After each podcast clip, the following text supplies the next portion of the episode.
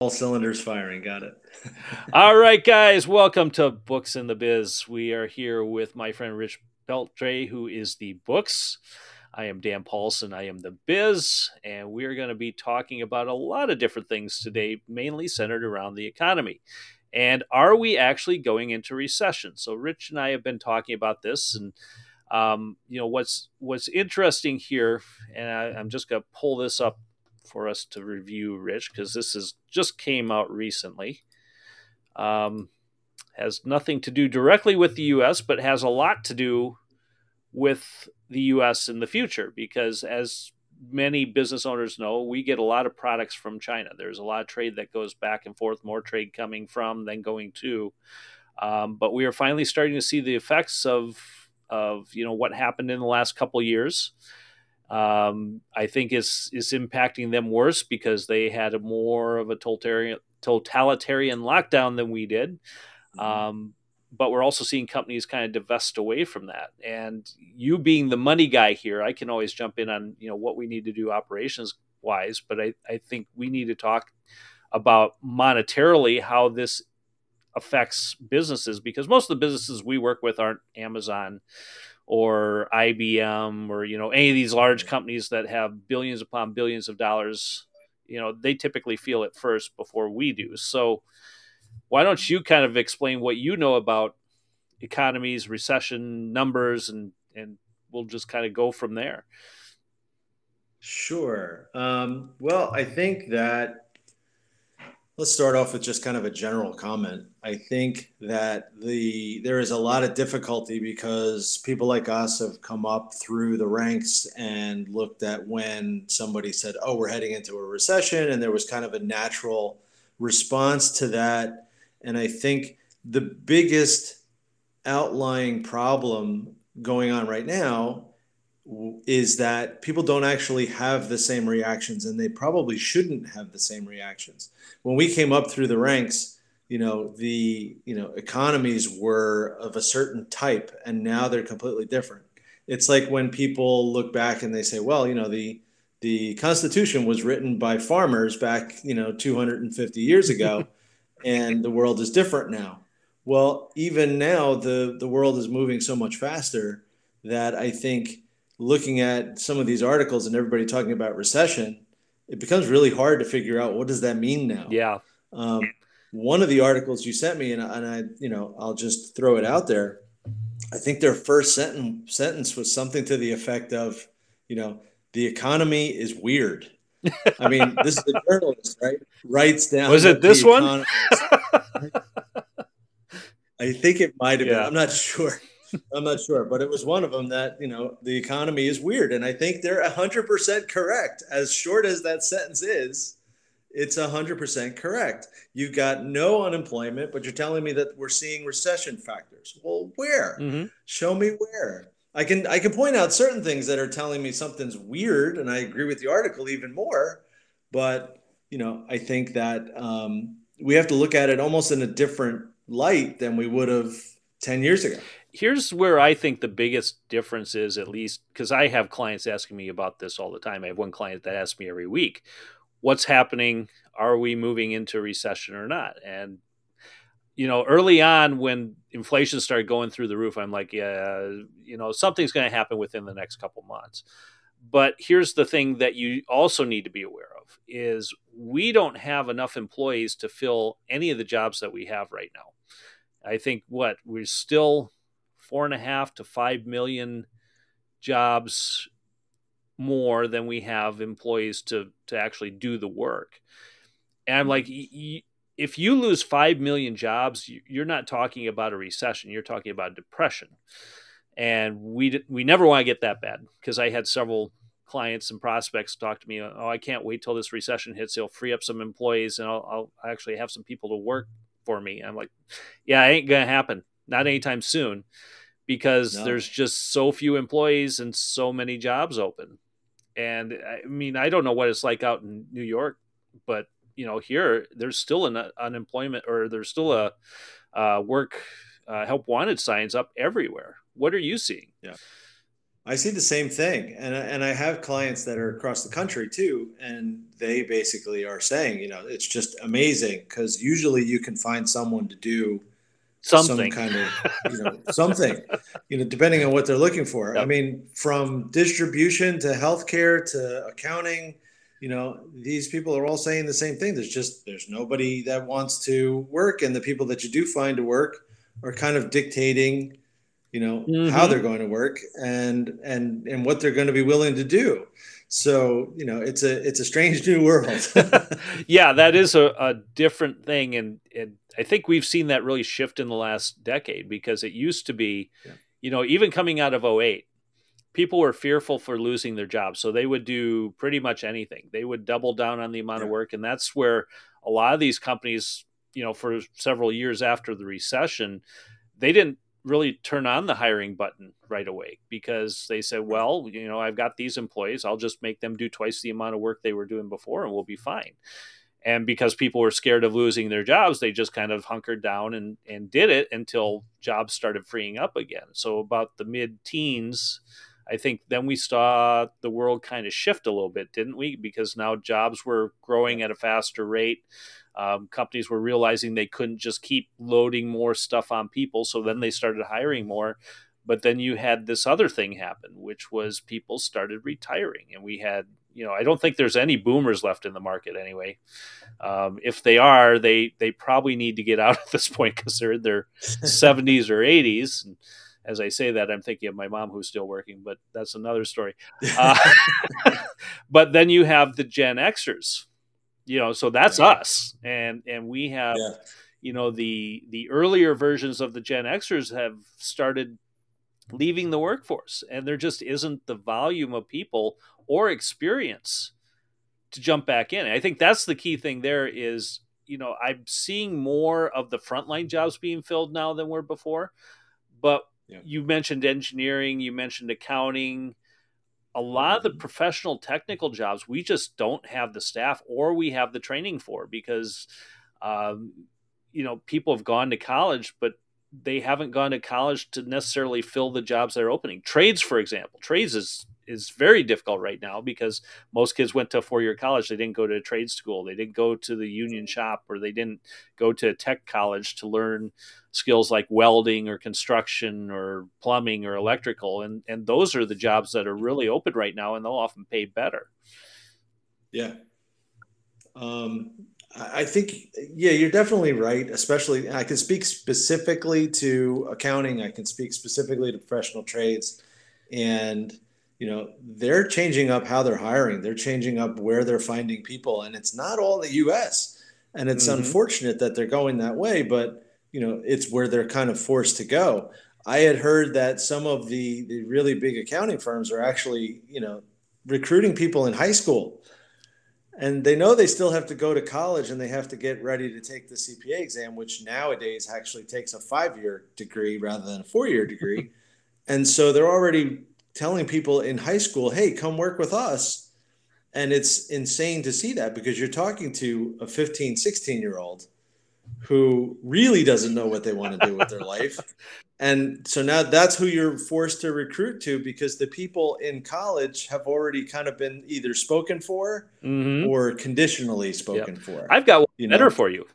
I have okay. a I know a plumbing company that is going to grade school they put together a grade school wow. program to get kids just used to working with their hands.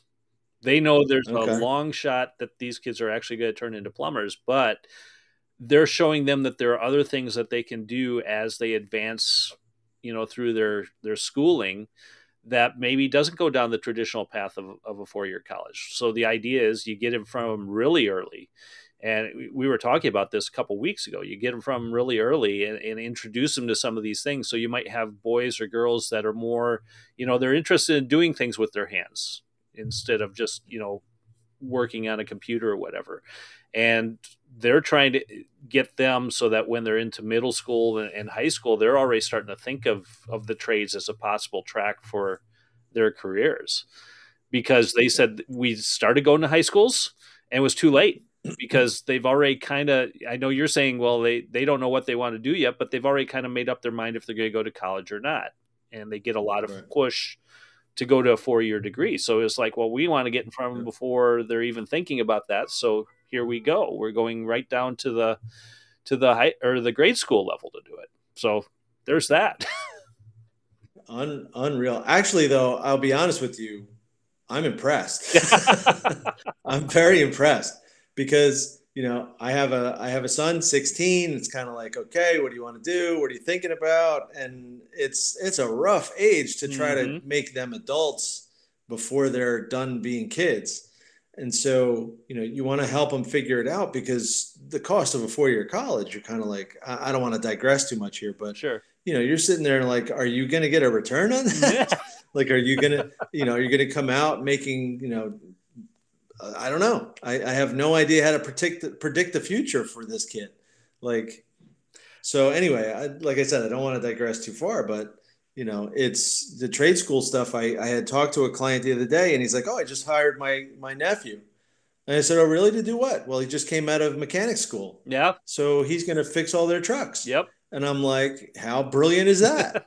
like, fabulous. You know, he didn't want to go the four year college route. He went to mechanic school and now he knows everything about vehicles. So he's fixing, you know, dump trucks and, and, uh, you know, anything else that has, you know, metal and big tires. I mean, it's great. Yep. And I know he will be printing money doing that because my brother does that stuff. And he's Yeah. now a shop manager somewhere. So and Yep. he'll tell me the same thing. He can't find enough mechanics to to keep their keep up with their workload because there's just too much right now. So Yep. you're writing your ticket on some of these some of these jobs if you're just willing to get your hands dirty. So Mike Rowe had something right there. Uh, you definitely have to look beyond just the the textbooks and the tablets and, and see if there's something else you can do. Yeah, totally agree. Um, yeah, but I think the to to kind of jump back and and get rid of my digression. Well, regress now Um, or, or forward. Yeah, we'll re- we'll regress back to uh, to the topic, but I think I think the thing that's funny is you know the old. uh, I, I get nervous when everybody says, "Well, here's how we measure." You know, here's how we measure something. hmm And so a I think it's a two quarter consistent decline in the GDP along with some degree of change in um, unemployment is I think the technical definition of how everybody decides if we're in a recession or not, hmm which bothers me because now you're trying to tell me that I got a growing GDP hmm it might not be growing enormously fast, but it's growing, and I have low unemployment. Why are we talking about recession? um, and I think comparing it to recently reading the articles that everybody says, "Oh, look how fast the Earth is is uh, is heating up," hmm and then it gets disclosed in the third paragraph that they changed how they actually are measuring. Bingo. Okay. And so I'm looking at it and I'm saying, well, why are we changing one and not changing another? Right. If we're supposed to change it so that we can determine better whether or not we're in a recession or not, then let's change it. But nobody's changing that one. So why is why is it so important to keep that one consistent? But then other things, when it works for you, you can consistently change it. Right. Nobody's disputing the fact that the earth is warming up. We get Right. it. Okay. But it's not warming up as fast if you go by the old consistent following of the statistic. Right. So, you know, is it going up? Yes. Not disputing what you're telling me, except don't tell me it went up 20 degrees because you changed how you measure it. Okay. Yep. When it really went up four degrees, which is, yes, it's a problem. We have to talk about it. 20 degrees is, oh my God. Yep. Okay. So, recession, same thing. I think for me, you know, throwing this out to to you for your mm-hmm. comment too. I mean, I'm looking at it from the standpoint of do people need to panic, you know, or is this just kind of the function of new factors that we're not taking into consideration? China deflation that you just talked about. You know, the um, the pandemic still has a residual effect, Right. whether we like it or not. It still has a residual effect. And, well, the other thing we haven't so- mentioned yet, which has also happened, is the U.S. economy or the U.S. Uh, credit has been downgraded, right? yep. So who did that? Was it Standard and Poor's or which one was it? Uh, uh, my gut says it was Fitch. I think you're right. I don't. I think you're right. I think it was Fitch that did it. Um, you know, but again, absolutely. I mean, what what is the implication? I mean, to me, I I tend to be a little bit more of a um, uh, optimist, mm-hmm. and so I try to tell people, look, be ahead of the game, understand that these things are happening, but don't hide in your closet. Don't you know lock the door and never come out of your house and do things like some people love to kind of jump into panic mode. Yep. And I say, look, see how you know, number one, you really, again, some of the things that you and I always talk about for our clients is, you know, um, make sure you analyze your own business and make sure what you're vulnerable to. Um, are you a B2B? Are you B2C? Uh, business to business versus business to, you know, consumer. Yep. Um, you know, how are you selling your product? Who's buying it? you know, are you uh, susceptible because of price influ- in- increases? Because one of these biggest things that's going on here is people are still spending money, but stuff has gone way up in price. Yeah, and you know, and the cost of the money they're using to buy it is way higher. Why isn't that a factor in recession? Um, but anyway, um, I'm rambling a little bit, but they, these are the things that I'm thinking about when I hear the R word. Well, I think it was a factor in recession, but they changed they changed what they measured too. Um, don't quote me. You know, I I haven't dug up the information on it, but a lot of things that we see as being directly recessionary related due to inflation, um, that was back in the 80s, and then they changed the rules of what they tracked. So a lot of things they're tracking, of course, don't make it look as bad as it is. But you know, when you're right. paying four dollars for eggs that you're paying fifty nine cents for, you know, just a, two years ago, something obviously has changed.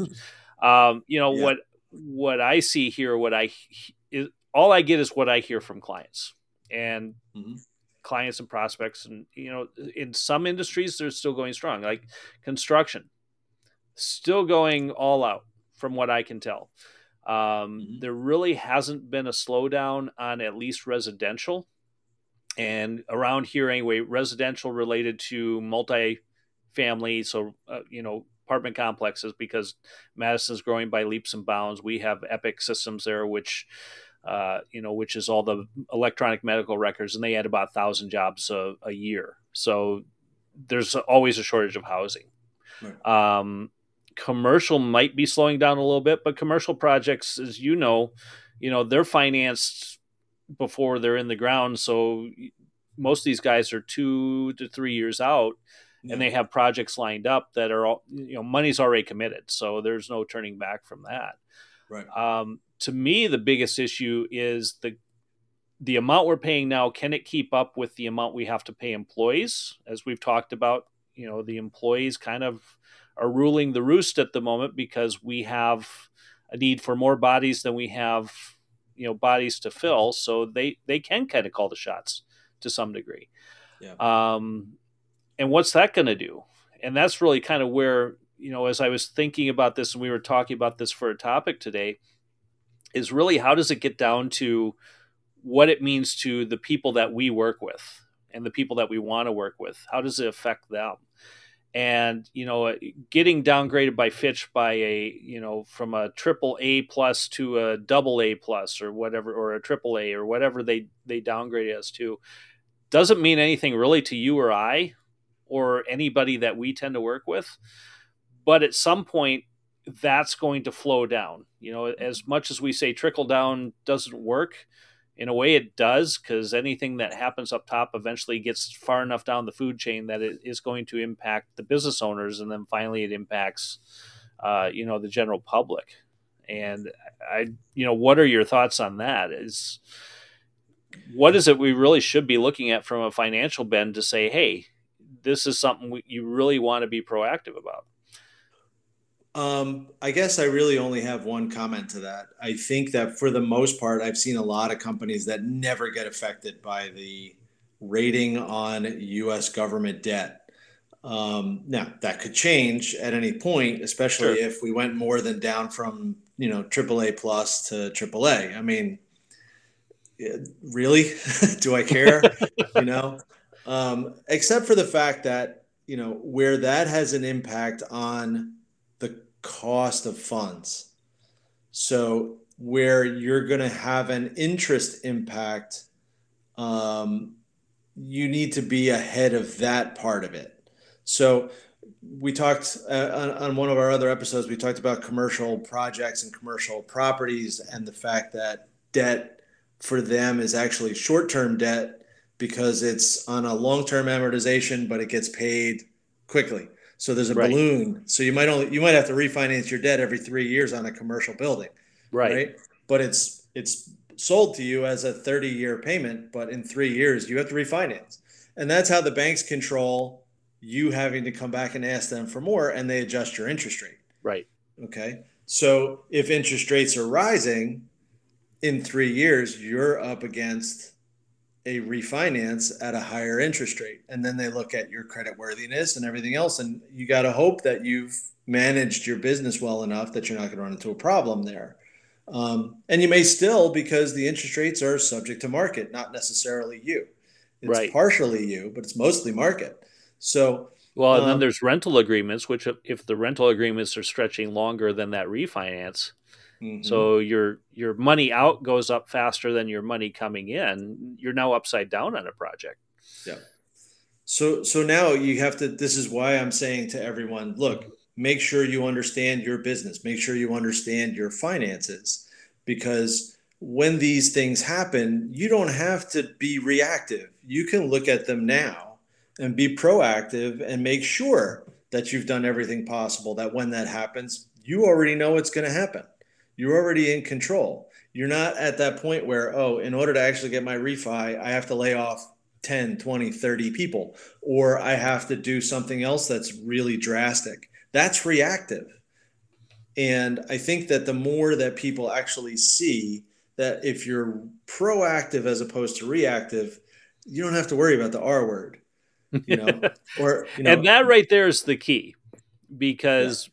By human nature we tend to be more reactive on on issues than proactive, and I'm mm-hmm. sure you've experienced this too. You've talked to a client, and you've you've addressed or you've uncovered several issues that they need to address to improve, and if they improve them, it avoids a lot of future problems. But as I also tell people, money hides a lot of problems. If you're making bank yeah. right now and you're busier than snot and you you have all sorts of work in front of you, you'll be like, I won't deal with that now. I'll deal with that when I have time. Well, when do you have time? When things slow down. When things slow down, do you then have the resources to do it? The answer is often no. Right. Because well, I mean, look at like 08. Everything hit pretty much within a matter of months.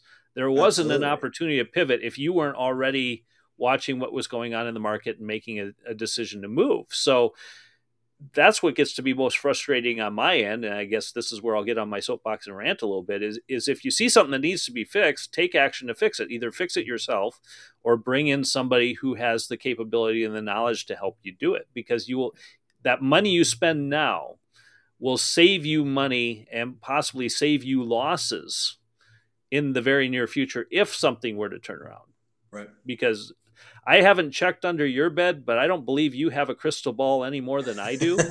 no. uh, if I did, I would have probably won the lottery this week if if that had happened. But right. you know, the reality is we can't predict what's going to happen. So we can sit here and talk about recession all day long, and we can see, watch interest rates keep going up. I still see people buying houses and building houses and interest rates are the highest they've been in what 20 plus years and people are yeah. still doing it you know they're paying i don't know what a $500000 home they're paying twice as much as they were you know yeah. by the time you factor in interest payments and everything as as they would have been just in 2019 2020 right um, so again you've got to really look at what you're doing and say how do we get more efficient how do we look at our books and say we're spending money hand this over to you, but you know, how are you spending money? But on my end, optimization as much as possible. So where you can't fill jobs that you can automate, maybe it's time to look at that now. Whether it's a robot, whether it's software, whatever it might be, it might be time to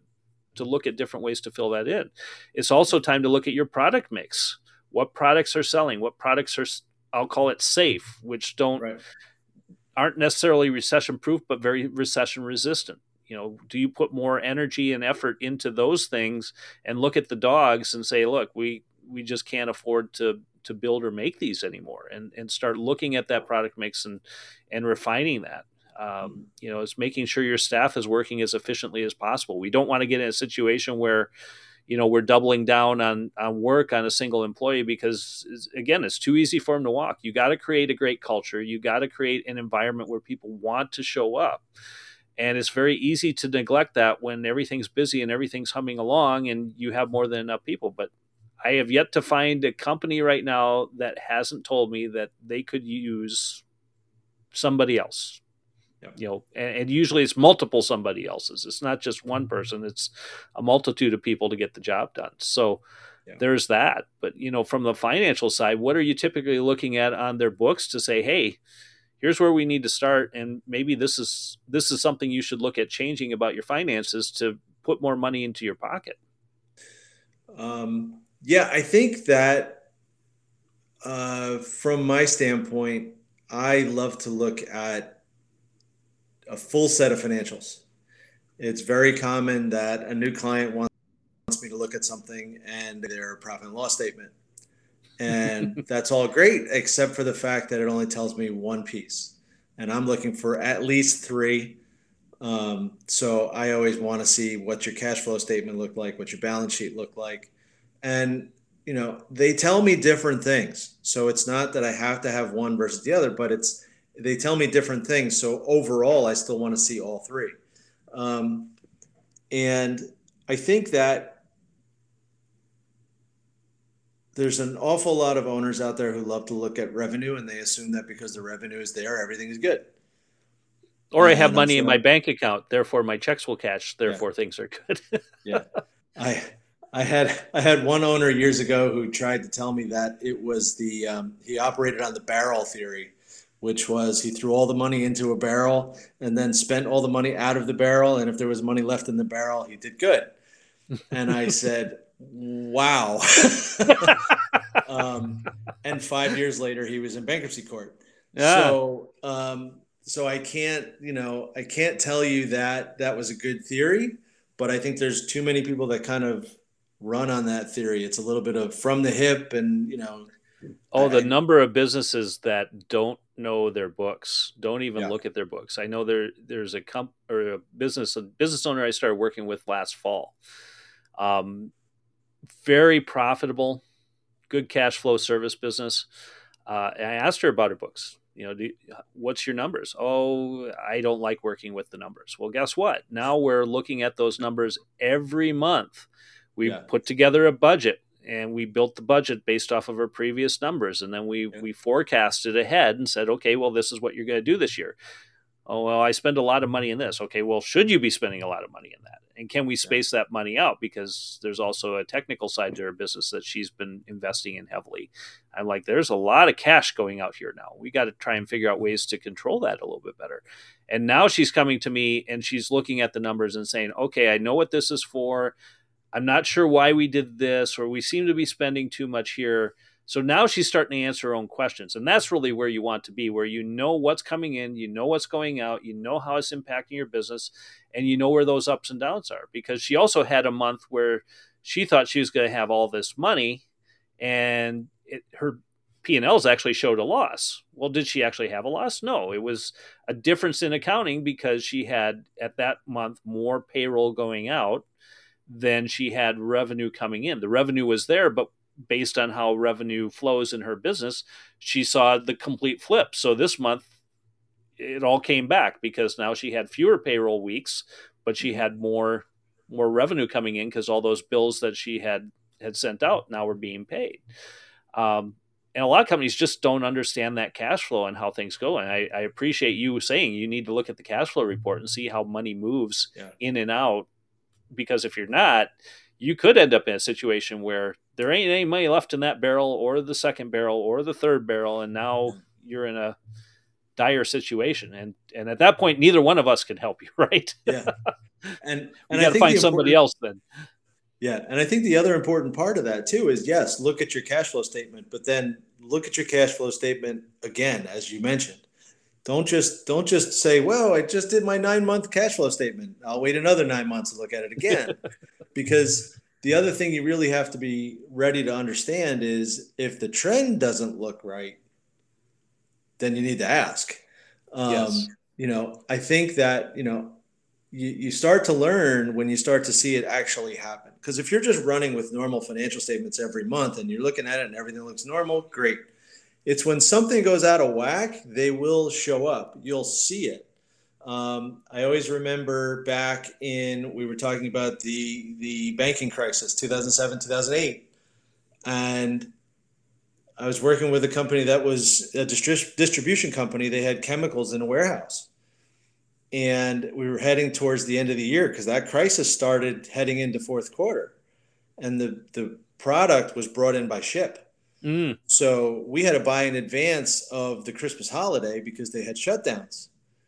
And all of a sudden, we're looking at the numbers and saying, um, "Has anybody looked at the inventory lately?" You know, because we had ordered all this inventory to come in for that fourth quarter, and all the big companies that were getting hit with the, you know, the Lehman Brothers news and everything sure. else of all the the impact that went directly to some of these larger companies orders were being canceled mm. because they expected that to immediately become a problem and manufacturing to, to slow.